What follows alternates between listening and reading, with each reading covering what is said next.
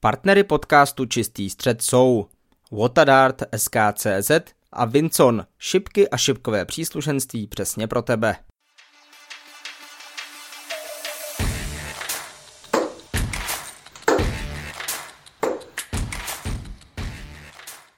Příjemné šipkové kuropení všem posluchačům podcastu Čistý střed by Winston. Zdravíme vás opět s Karlem Jirákem s mírným spožděním, ale je před námi zhodnocení závěru turnaje, který začal rok 2024, tedy mistrovství světa. Pobavíme se také o nominaci do Premier League a chybět nesmí ani Q-School, která začíná už toto pondělí. Karle, pěkné kuropení.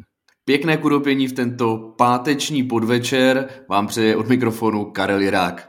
Tohle bylo možná na mě až přes příliš oficiální, nicméně já samozřejmě vás vítám všechny u poslechu. Co se týče toho drobného skluzu, to je možná trošku moje vina, já se omlouvám Petře, tobě i posluchačům, nicméně je to tak, jak to je. Takže sorry, jako a ještě jsem chtěl říct jednu věc, taky se omlouvám za předchozí špatný zvuk, který vycházel z mé strany, s Petrem Hajsem jsme to doladili, měli jsme nějaký problém s kabelem u mého mikrofonu, takže dneska už všechno by mělo být naprosto precizní. Kdo měl rozhodně problém ve čtvrtfinále mistrovství světa, to byl Chris Doby. Ale na první pohled to tak nevypadalo, takovýmto oslým můstkem jsme vpluli zpátky do Alexandra Pelis. Chris Doby vedl 4-0 nad Robem Crossem, přesto potom nedokázal to utkání dotáhnout do vítězného konce a odešel s prohrou 4-5. Na druhou stranu co k tomu dodat? Chris Doby prostě odešel. Rob Cross celou dobu hrál relativně slušně, držel se se svým soupeřem, ale potom jeho hra absolutně odešla a dál šel mistr světa z roku 2018. No, mě toho bylo, bylo příšerně líto. My jsme to řešili, to byl podobný případ jako v tom zápase, o kterém se budeme bavit, teda Joe Cullen a Luke Humphries.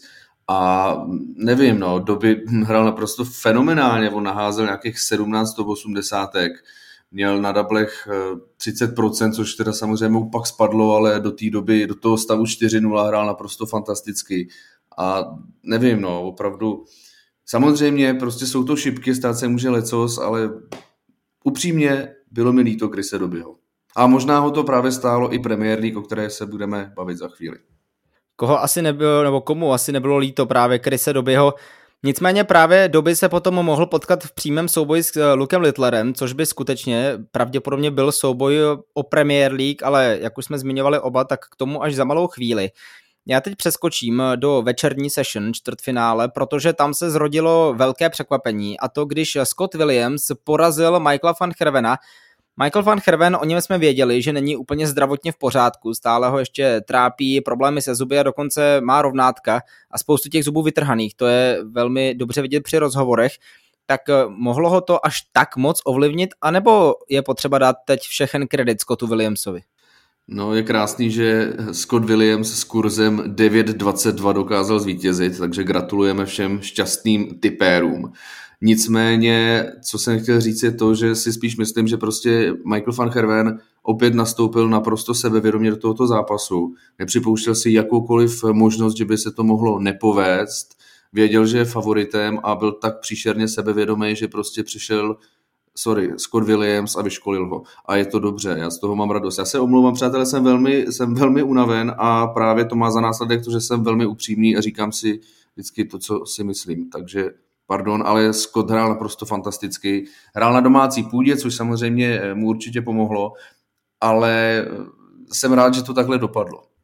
Na druhou stranu ale Michael van Herven obecně nastupuje v Alexandra Pelis s takto vysokou dávkou motivace. Není to možná ta hlavní překážka, proč ještě nezískal ten čtvrtý titul mistra světa, protože on sám to zmiňoval, že jakmile jich získá pět, tak už může skončit, ale přijde mi, že hlavně v letošním roce, jakmile se blížil ten závěr toho turnaje, tak si myslím, že si Michael van Herven kladl až moc velké nároky na sebe a tím pádem eh, se mu to logicky vymstilo. Si myslím, že to není jenom v rámci mistrovství světa, ale my už jsme to řešili a už jsem to řekl v nějakým, možná v tom úplně prvním našem společném podcastu, že Michael van Herven tak moc chce být znovu světovou jedničkou, až si sám sobě podvědomě hází klacky pod nohy. Takže ano, je to možný. Je, je možný, že naopak v jeho případě ho to sebevědomí úplně semele. O nové světové jedničce bude řeč za malou chvíli. Já se ještě vrátím k utkání Luka Littlera a Brandona Dolena. Brandon Dolan chvilku to vypadalo, že možná bude malinko vzdorovat svému soupeři, ale velmi rychle to vzalo za své, potom co 16-letá kometa vystartovala do zápasu velmi dobrým způsobem. O tom, jak Luke Littler procházel celým tím turnajem, si myslím, že už bylo namluveno, napsáno strašně moc, ale jak jsi užil třeba tohle konkrétní utkání, protože to byl takový střed generací, vlastně druhý za sebou, protože Littler předtím vyřadil Van Barnevelde. To určitě střed generací byl a myslím si, že Brandon Dolan, to, že se dostal až takhle daleko, bylo možná to největší překvapení turnaje vůbec. Ovšem, eh, tak samozřejmě Brandon hrál, hrál dobře a držel, držel vyrovnaný krok do nějakého druhého setu v podstatě CCA. Jo, samozřejmě, ale tak jako do půlky druhého setu, řekněme si to na rovinu. Nicméně první set skončil s průměrem 75, no tak eh, celkově zahrál nějakých 86 nevím, co víc k tomu říct, no, prostě Littler ho semlel, což se očekávalo, jenže on se očekávalo, že ho semele už eh, do Lenův předchozí soupeř Gary Anderson a to se vůbec nestalo, tak eh, já nevím, možná si vystřílel veškerou energii právě na zápase s létajícím Scottem a pak už prostě nestačil. A ještě vlastně předtím s Gervinem Pricem, takže opravdu asi toho střeleckého prachu skutečně moc nezbylo. Co je velmi zajímavé, je poslední čtvrtfinále. Ne z hlediska výsledku, postoupil Luke Humphries, to bylo celkem jasné už před utkáním, ale jakým způsobem Luke Humphries vstoupil do toho utkání, to mě velmi překvapilo a vyvstává otázka, skutečně mohlo tak moc Kulhenda ovlivnit to, že před ním vypadl Michael van Herven a on věděl, že ho nebude mít eh, potom v případném semifinále? To je zajímavá konspirace, tudíž považuji konspirační okénko právě za otevřené, tentokrát tvými rukami. A myslím si, že ne, myslím si, že Humphreysovi bylo úplně jedno, kdo tam bude. Prostě Hervena porazit dokáže, přesvědčili jsme se o tom už nejednou. Mimochodem to je právě jedna z těch věcí. No. Já se nechci jako vracet k Michaelu van Hervenovi, ale on začíná být eh, tím svým sebevědomým a šlechce nesympatický. Teď jsem viděl úryvek nějakého rozhovoru, kde mluvil o Ricardu Pětrečkovi a v podstatě ho mu nedokázal přijít na jméno. Jo, reporter se ho něco ptal, bavili se o něm a, a Michael van Kerven řekl, jak, jakže se jmenuje, jo, Pětrečko. Tak eh, já si myslím, že jeho jméno by si pamatovat měl, protože ho dokázal porazit eh, v semifinále nebo ve finále právě té European Tour, které eh, Pětrečko vyhrál. Takže já nevím, nechci, aby tento podcast působil tak, že jsem zaujatý vůči Michaelu van Hervénovi, ale chci tím říct, že už z něj prostě nejde ten strach, jak tomu bylo před lety a stejně k tomu přistupuje i Luke Humphries. A nemůže se stát do budoucna, že Luke Humphries taky spadne do nějakého podobného módu, protože jak ho vidíme hrát eh, na konci roku 2023 a na mistrovství světa, tak eh, se stal světovou jedničkou naprosto oprávněně a já když ho sleduji, tak uh, to je hráč, který může světovému žebříčku kralovat klidně 5, 10, 15 sezon, jo? takže může se stát něco podobného jako u Michaela van Hervena. To samozřejmě čas ukáže, já upřímně doufám, že ne. A samozřejmě tak eh, sledujeme obecně Michaela van Hervena, sledujeme Luka Humphriese a prostě sledujeme i na sociálních sítích eh, přesně tu světovou špičku a víme, jakým způsobem se tam vyjadřují, jak se tam chovají a mám pocit, že přece jen Luke Humphries bych tak jako snadně řekl, je lehce sympatičnější chlapík než Michael van Herven a doufejme tedy, že, že ho to ego úplně jako nezničí. Samozřejmě já v to doufám taky, i z hlediska toho, jak o něm mluví třeba Pavel Korda, který ho v minulém roce pozval na exibici k nám do Česka, což bylo velmi pěkné gesto a vážou se k tomu velké vzpomínky, ke kterým se ale asi dostaneme až v následujících případně dílech, až na to budeme mít trochu více času a prostoru a bude to o něco vhodnější. Přesunu se do semifinále a zde doplním jednu zajímavou věc, která se stala i v minulém roce, a to konkrétně kon- stejné výsledky semifinále jako v roce 2023. Luke Littler po vzoru eh, Michaela Smitha porazil svého soupeře 6-2, tentokrát to byl Rob Cross a Luke Humphreys nedal žádnou šanci Scottu Williamsovi. My už jsme tato dvě utkání měli možnost spolu komentovat na Tipsport TV, za což tedy ještě asi jednou se zaslouží poděkovat Pavlu Kordovi a hlavně u Luka Humphreys jsme hodně sledovali, jak vletěl do toho utkání a Scott Williams mě zase přišel, stejně jako Brandon Dolan předtím, že trošku mu jako došla šťáva, no. No, je to tak, no. Tak porazil Hervéna a pravděpodobně veškerou energii a štěstíčko si na něm vyplácal, ale i tak uh, si myslím, že pro Williamse to byl možná mnohem delší krok a mnohem delší cesta, než si na mistrovství světa představoval a myslím si, že byl naprosto spokojen a s naprostou pokorou tuto porážku přijal. Jeho cesta žebříčkem se zastavila až na 30. pozici, což by znamenalo, pokud by se znovu teď začalo hrát mistrovství světa, tak by byl mezi nasazenými a zároveň se hodně přiblížil i dalším turnajům, jako je World Match Play nebo další turné, na které jsou právě hráči nasazování z toho hlavního žebříčku. O tom, kdo je přímo za ním, eh, si můžeme povídat, respektive byl přímo za ním ještě před finále a potom skočil až na 23. pozici, to je Luke Littler a zde se dostáváme k zápasu finálovému, konkrétně do stavu 4-2 na sety a 2-2 na legy, kdy byl Luke Humphries připravený na 28 bodech a jeho soupeř měl 112. Trefil první triple 18, ale místo singlové 18 trefil druhý triple 18 a zbyl mu tak double 2. A ten Luke Littler o ani ne možná drátek, ale nějaký čtvrt drátek minul, téměř, že div ten drát nerozpůlil ale šipka skončila vedle a celé to odstartovalo jeden velký obrat. A zde je další ukázka toho, jak jeden jediný hod může v podstatě změnit eh, ne jeden zápas, ale celou šipkovou historii, když to vezmeme.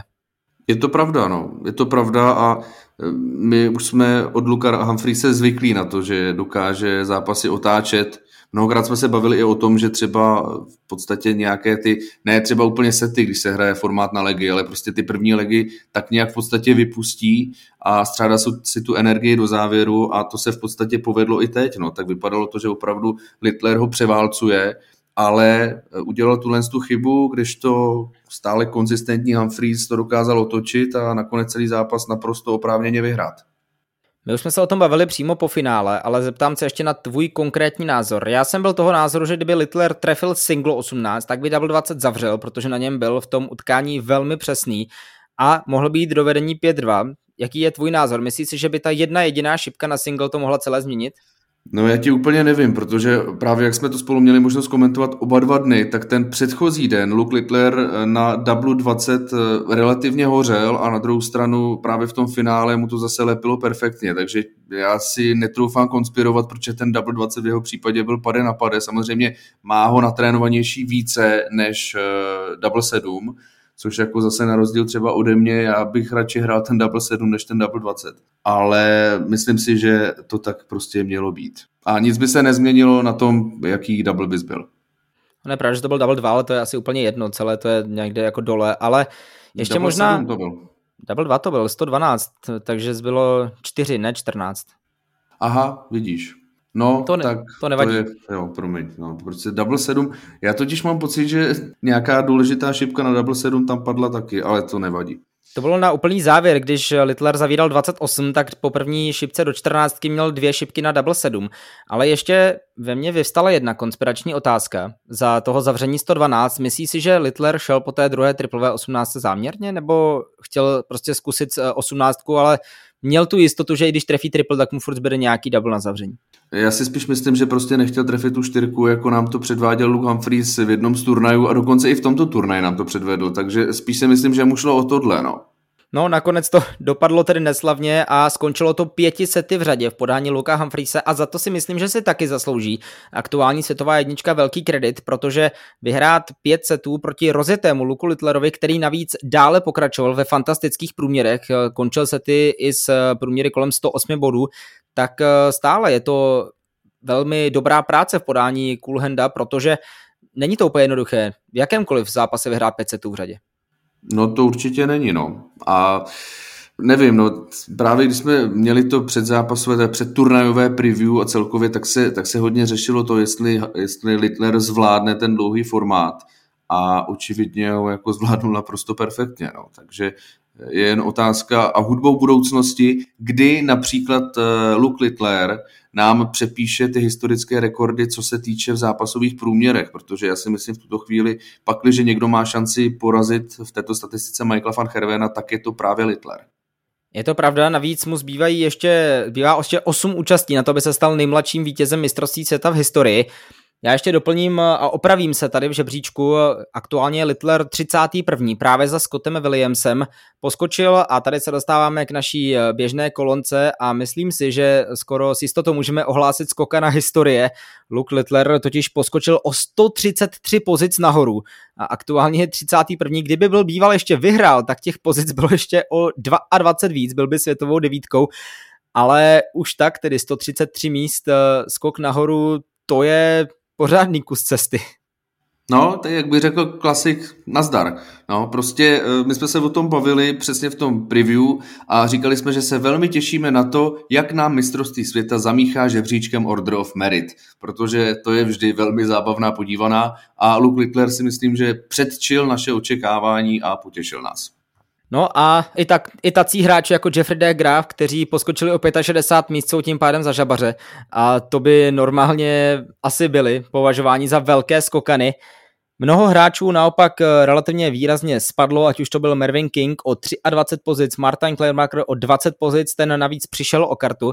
Byť ještě se řeší, jak to bude s některými hráči, kteří tu kartu udrželi, ale neví se, jestli ji třeba neodevzdají jednoduše stále ještě čekáme, ale ještě poslední věc, jak bychom schrnuli, možná jednou větou, byť vím, že to bude velmi těžké, celé mistrovství světa, protože toho nabídlo skutečně hodně. Mám začít? Ty si zatím budeš rozmýšlet? No ne, já nad tím jenom tak přemýšlím, já nevím, totiž Takhle, samozřejmě, já jsem psal Pavlovi Kordovi, taky jsem mu ještě jednou děkoval, protože když se koukáš na mistrovství světa a zároveň máš tu možnost do něj živě žvanit, tak to má úplně jiný vibe. Je to skvělý. Ale celkově já nevím, já nevím proč, ale to letošní mistrovství světa od začátku mi něčím nepřišlo, že má takový koule, jako to bylo třeba v loni nebo předloni. A opravdu je to nějaký můj subjektivní názor, a fakt nevím, čím to bylo, protože třeba i rostleskávačky opět na podiu byly. Díky bohu PDC, že jste si vyndali hlavu e, nic, no prostě, ale zaplať pámu za ty dary. Ale nevím, čím to bylo, prostě to na mě nepůsobilo atmosféricky tak bombasticky jako v loni. Nevím, no možná tomu chyběla ta devítka jednoduše, ale těžko říct, možná to byl ten důvod. Za mě v jedné větě velmi těžké. Já jsem si asi sám naběhnul, že jsem si, že jsem si řekl, že to bude jenom jedna jediná věta, ale možná jednoduše musíme dodat, že to bylo fantastické finále. Viděli jsme tři legy náhle, dva legy náhle smrti a několik velkých obratů, takže za mě to mistrovství splnilo očekávání. Je to určitě jo, no, ale nevím, co se týče, tý, možná, jako já říkám, možná je to tím, že už přeci se tím šipkám věnu třeba pět let a teď už to pro mě není tak nový, tak to máš jako prostě první Vánoce, druhý Vánoce, třetí Vánoce a tak dále. Možná je to daný tímhle, možná jenom opticky mi nevyhovovala ta barva na pódiu v Alipali, nevím, ale samozřejmě jako do tohoto mistrovství světa jsem byl já osobně zainteresován a, a zapojen více než do čehokoliv jiného, co týče šipek předtím. Takže z toho důvodu bych si to měl užívat o to více. A samozřejmě samotné komentování a podcasty byly skvělá věc, ale když jsem na to koukal vyloženě z pozice diváka od těch prvních kol, tak mi tam prostě něco nesedělo. A já jsem si zrovna říkal, že si to užiješ ještě dvakrát tolik, když byl vyhlášen dvakrát Boris Krčmara, ale asi to nakonec nebylo to, to co si chtěl. Nevadí, no. Ještě možná poslední věc, kterou zmíním k mistrovství světa je překonání rekordu počtu hozených 180 a překonání rekordu, co se sledovanosti týče. První rekord překonaný tedy hráči samotnými, 914, jen tak tak to dali hráči o 13 maxim, což je na 95 zápasů relativně malé číslo. A teď znovu vyvstává otázka, kterou jsem s některými řešil už minulý rok jsou hráči schopni v roce 2025 zase ten rekord posunout ještě o pár 180 dál, nebo jsme se teď dostali na nějaký bod, eh, kde to bude čím dál tím těžší, respektive téměř nepřekonatelné? No, já si myslím, že právě letos obrovskou roli v tom, proč ten rekord byl vlastně vyrovnán a překonán až ve finále, bylo z toho důvodu, že ty hlavní favorité na 180 tam buď nebyly nebo vypadly. Jo, podívej se, kde vypad Michael Smith, kde vypad Dirk van Dijvenbode, Nebyl tam Adrian Lewis, jak zmiňoval Radek Schulz, takže pak, když tam tito hráči budou a pak, když by tam byli, tak si troufám říct, že bychom se prostě k té tisícovce už letos přiblížili výrazně eh, blíže a ta úroveň a ten růst šipek a talent hráčů a všechno jde obrovsky nahoru, Takže já si myslím, že ano, že si to můžeme dokázat, dočkat. Uvidíme, jestli konečně už Michael Smith vychytá své šipky, což jsme v tomto podcastu ještě nezmínili, a pak, pak by se třeba dostal až do toho finále a pak by po cestě prostě těch 180 přidal více než někteří jeho partiáci z PDC v těch zápasech, ve kterých mohl být on. Tak hodně 180 určitě umí i Vítěz Sedlák, který doufejme, že by mohl projít Q-School, k tomu se dostaneme na úplný závěr a tímto tak nepřímo se dostáváme k krátkému poděkování firmě Vinson, která je partnerem našeho podcastu. Pojďme na druhý zmiňovaný rekord a to je konkrétně číslo 4,8 milionu diváků, kteří si pustili finále mistrovství světa na stanicích Sky a Now, což znamená, že převážně na britských ostrovech. A jednalo se o nejvíce sledovaný přenos mimo fotbal na ostrovech, což je velmi zajímavé, když se podíváme na to, jaké sporty tam dále dominují. A je tam i například kriket, který sleduje opravdu miliony lidí ve Velké Británii nebo třeba rugby, ale na druhém místě za fotbalem máme aktuálně šipky, takže gratulujeme do Anglie a asi hlavně Luku Littlerovi, protože to je ten hráč, který udělal ten velký marketing.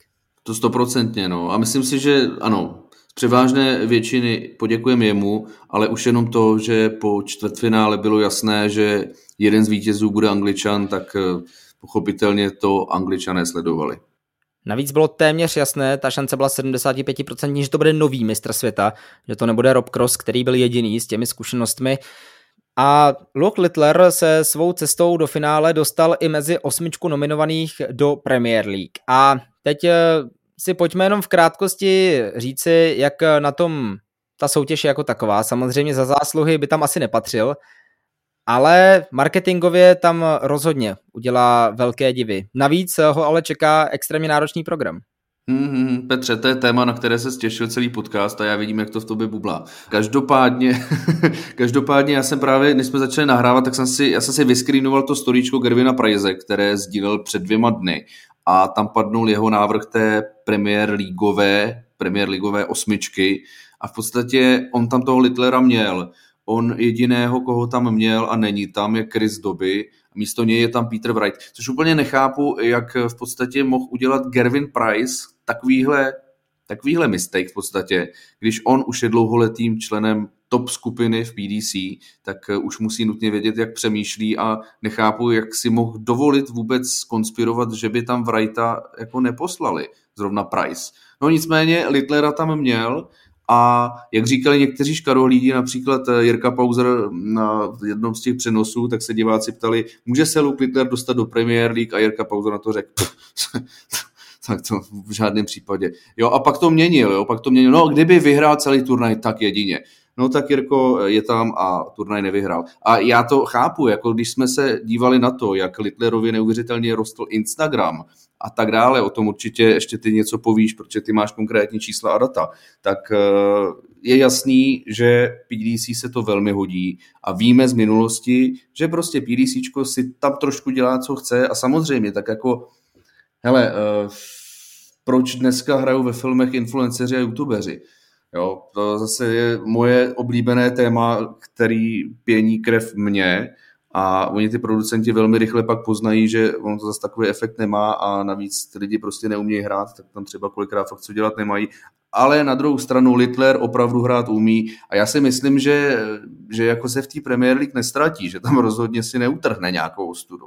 Jo. Takže ono je to takový spekulativní a myslím si, že o tomhle se tady můžeme bavit hodiny a hodiny, protože těch důvodů, proč ano, proč ne, bychom našli miliardu a naši posluchači určitě taky.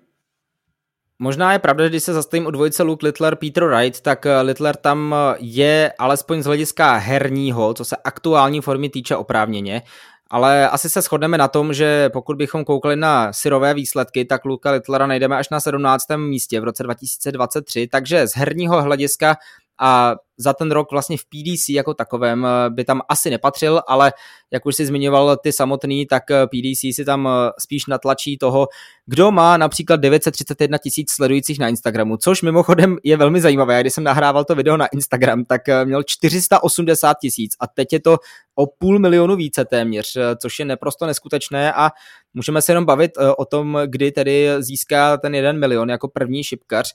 Někdo dokonce zmiňoval, že aktuálně má více sledujících než první čtyřka dohromady, což eh, je naprosto neuvěřitelné to pozorovat a ta jeho čísla určitě půjdou nahoru každým dnem naprosto raketově. No a pro, pro mě já jenom chci říct, že například Joe Cullen dával na svůj Instagram storíčko, kde tvrdí, že Luke Littler tam rozhodně patří a že je to dobře. Což ale v podstatě trošku Kalen říká i na úkor sebe. Je to pravda, no, ale zase Kalenovi chybí titul, no, z roku 23. Podle mě, kdyby nějaký měl, nebo aspoň nějaké majorové finále, velké, nepočítáme-li Premier League, ve které vlastně on byl předloni už, takže tím pádem to taky nic eh, neznamená, ale tak jako tak eh, prostě Kalenovi chybí ten eh, velký titul, stejně jako chyběl v roce 2023 asi Chrisy Dobimu, a nebo dle mého názoru mu chybělo, aby dotáhnul to čtvrtfinále proti Robocrossovi. Pak by tam možná byl na úkor Luka Lettlera, ale jak jsi zmiňoval, to jsou spekulace, které bychom mohli vést možná ani ne hodiny, ale týdny a měsíce. Já bych ještě rád představil tu zbylou eh, šestici, o které ještě nebyla řeč. Samozřejmě první čtveřice je jasná, tedy Luke Humphries, Michael van Herven, Michael Smith a Nathan Espinol a spolu s nimi ještě Gavin Price a Rob Cross. Tak eh, teď se asi bude hodně očekávat od eh, Luka Humphriese, protože to je hráč, který naprosto bez debat je nejlepším teď aktuálně na planetě. Kdy se to může zastavit? Jako může, kdy, kdy ho kdo vlastně může zastavit? Protože teď vyhrál tři majory za sebou a má kolik? 19 zápasů v řadě bez prohry? No, kdy se to může zastavit, já nevím, jestli, jestli Luke Humphries sbírá nejdelší plachtu, jak se říká, ale ten teď může být naprosto v klidu po všech stránkách a v podstatě jako on sám ví, že ta prohra jednou zákonitě přijít musí, což na rozdíl od Michaela van Hervena on si přiznat umí. No až to přijde, tak to přijde. No a to si myslím, že toho může právě naopak udržovat v klidu, protože ví, že je taky jenom člověk. Je pravda, že Luke Humphries, i kdyby dneska podle mě ohlásil konec kariéry, tak uh, už by mu nikdo nemohl vyčítat, že toho v šipkách dosáhlo málo. Stal se světovou jedničkou, 13. v historii PDC. Stal se hráčem, který získal jubilejní 20. titul pro Anglii na mistrovství světa a k tomu ještě ty zmiňované tři další majory. Prostě Luke Humphries eh, se stal naprosto bez debat hráčem uplynulé sezóny.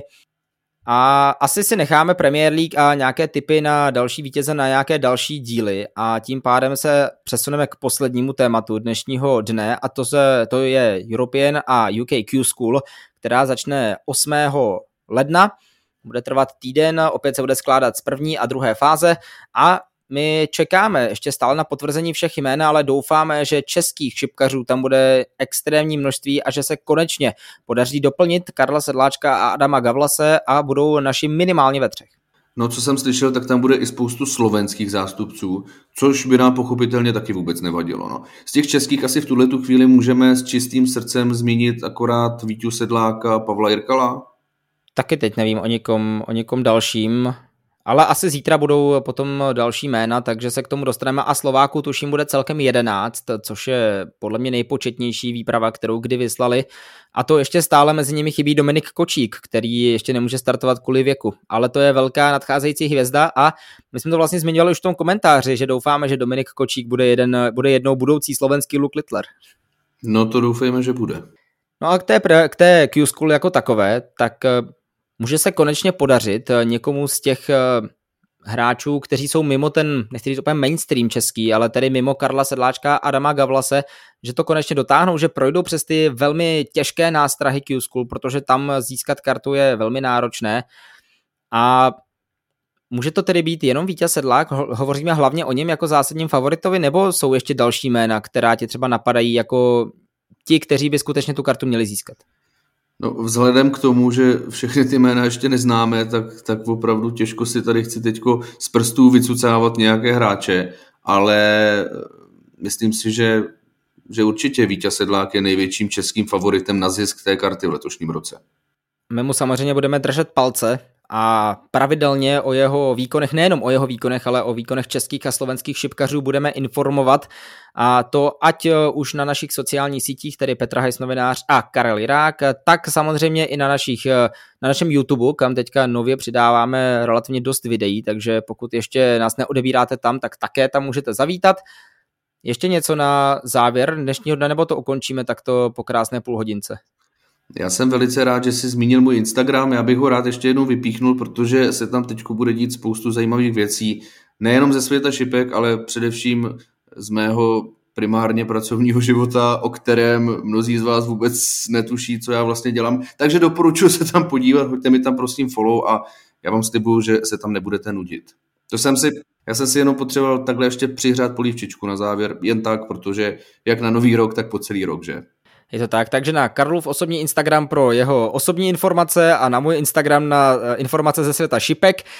V tuto chvíli to tedy pojďme ukončit a já vlastně ani nevím, kde se potkáme. Možná po Q-School, pokud bude úspěšná, tak eh, je asi pravděpodobné, že natočíme díl. Pokud ne, tak eh, zřejmě po, po turnajích World Series of Darts, které se budou hrát v Bahrajnu a v Nizozemsku a potom k tomu možná ještě přilepíme Masters, což znamená, že možná se uslyšíme až na začátku února, ale tak eh, co se dá dělat. Nějak to, když tak vymyslíme, přece jen já to musím nějak pořešit se zkouškovým obdobím, ale někdy si určitě najdeme čas, abychom, si, abychom se s vámi opět spojili. V tuto chvíli se ale opět loučí duo podcastu Čistý střed. Těšíme se na vás zase někdy a v blízké době. Naslyšenou. Naslyšenou a pěkné kudopění. Partnery podcastu Čistý střed jsou Watadart SKCZ a Vincon, šipky a šipkové příslušenství přesně pro tebe.